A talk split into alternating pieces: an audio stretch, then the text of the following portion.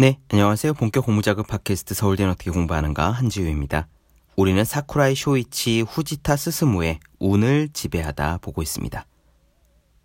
사람은 누구나 지는 것보다 이기는 것을 좋아합니다. 한 번 이기는 것보다는 두 번 이기는 게 낫고요. 두 번 지는 것보다는 한 번 지는 편이 낫죠. 그런데 최고의 마작 도박사들인 저자들은 재미있는 이야기를 합니다. 도박의 세계에서 연달아 지는 사람은 많은데 연달아 이기는 사람은 적다는 거예요.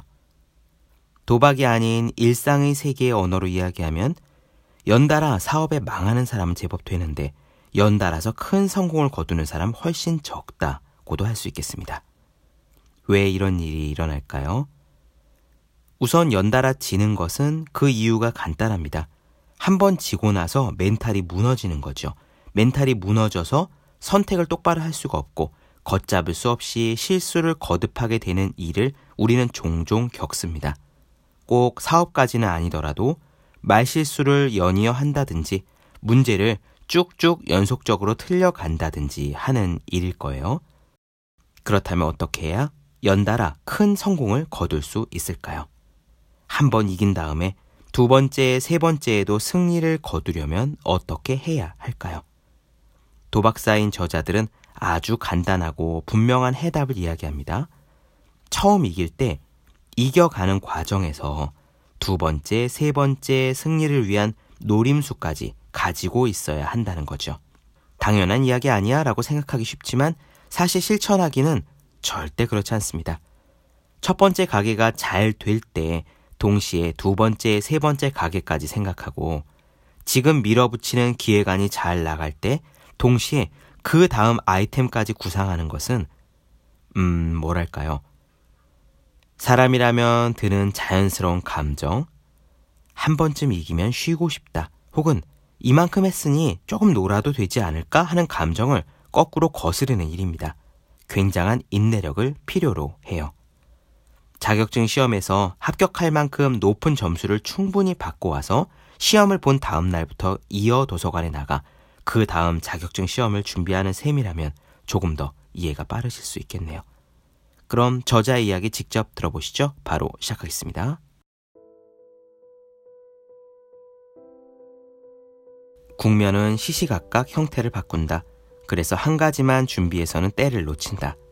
시야가 좁은 사람은 하나의 국면에만 고정한 채 무의식 중에 그곳에 집중한다. 따라서 그런 사람은 다음에 쏘아야 할 화살이 준비되어 있지 않다.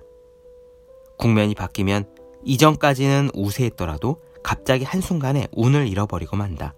승부에서 계속 이길 수 있는 사람은 첫 번째 화살을 쏘고 난 후 두 번째 화살과 세 번째 화살을 연달아 준비해 둔 다음에 알맞은 타이밍에 쏘는 사람이다. 첫 번째 화살을 쏘고 나서 다음 화살을 준비하지 못하는 사람의 종류는 두 가지다. 하나는 상황 파악이 느린 사람, 다른 하나는 완벽주의 성향을 가진 사람이다. 이때 고쳐지지 않는 것은 의외로 후자다. 완벽주의자는 정성을 들여 준비해서 완벽하게 하지 않으면 다음 행동으로 이어가질 못한다. 유효한 화살을 쏘려면 준비와 실행의 이음매를 어떻게 자연스럽게 다듬는지가 핵심이다. 하지만 완벽주의자는 준비와 화살을 쏘는 타이밍 사이에 적절한 리듬감이 없기 때문에 쏜 화살이 관역을 빗나가거나 다음 화살을 시간에 맞춰 준비하지 못한다. 승부의 흐름에 있어서는 준비하고 나서 달리는 것이 아니라 달려가면서 동시에 두 번째 화살과 세 번째 화살을 쏘는 감각이 필요하다. 그렇게 하지 않으면 흐름을 타고 갈 수가 없다. 흐름 속에서 운을 잃지 않으려면 이처럼 첫 번째 화살뿐만 아니라 두 번째 화살과 세 번째 화살도 연이어 쏘아야 하는데 반대로 운이 없을 때도 그건 마찬가지다. 운이 없는 국면에서는 첫 화살을 쏜 후에 갑자기 흐름이 달라져서 운이 따르기 시작하는 일은 좀처럼 일어나지 않는다. 이때 나약한 사람은 거기서 포기하고 상대에게 등을 보이고 만다. 그러나 첫 번째 화살 정도로 상황이 간단히 좋게 바뀔 리가 없다는 걸 아는 사람은 두 번째 화살과 세 번째 화살을 꿋꿋하게 계속 쏜다. 과감하고 끈질긴 공격은 이윽고 강인함으로 바뀌어서 운을 부르는 흐름으로 바뀐다. 승부에 있어서는 이기고 있던 지고 있던 운이 있든 없든 언제 어떤 상황에서도 여러 개의 화살을 준비해 두는 것이 무척 중요하다. 그렇다. 계속 지는 사람에 비해 계속 이기는 사람의 숫자는 왜 적을까? 나는 첫 번째 화살을 쏘고 두 번째 화살과 세 번째 화살을 연이어 쏘는 상황을 승부처로 여긴다.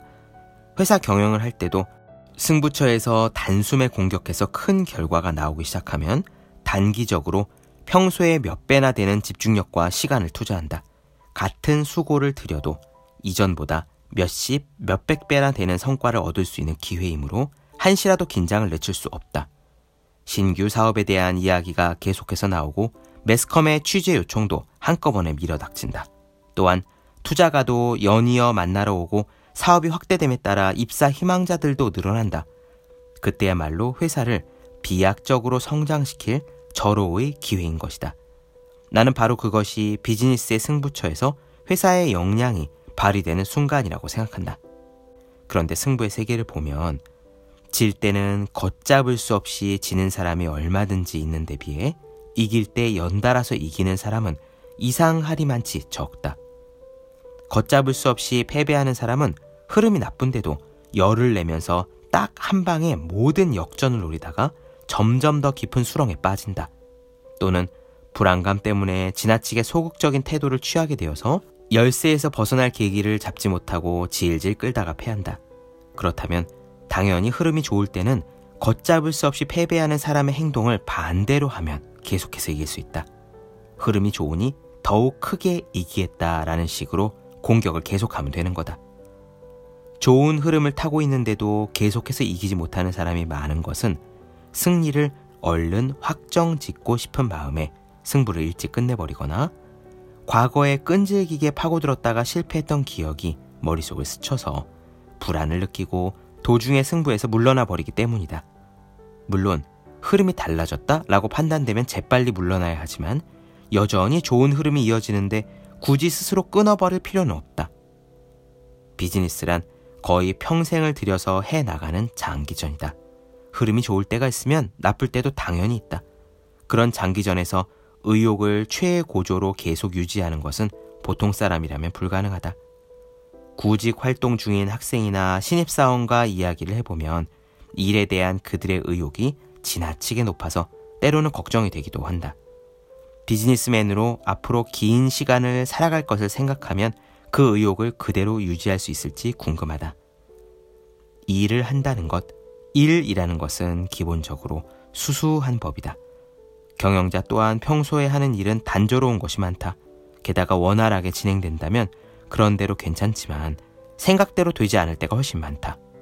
그런 가운데 필요 이상으로 무리를 한다면 어느 단계에 이르러 반드시 모든 의욕을 소진해 버린다. 장기전에 대비하려면 평소의 의욕은 높지도 낮지도 않게 적당히 유지하는 편이 좋다. 그리고 승부처가 왔을 때 기어를 바꾸어 단숨에 엑셀레이터 페달을 꽉 밟듯이 의욕을 끌어올려 연달아 활을 쏘면 된다.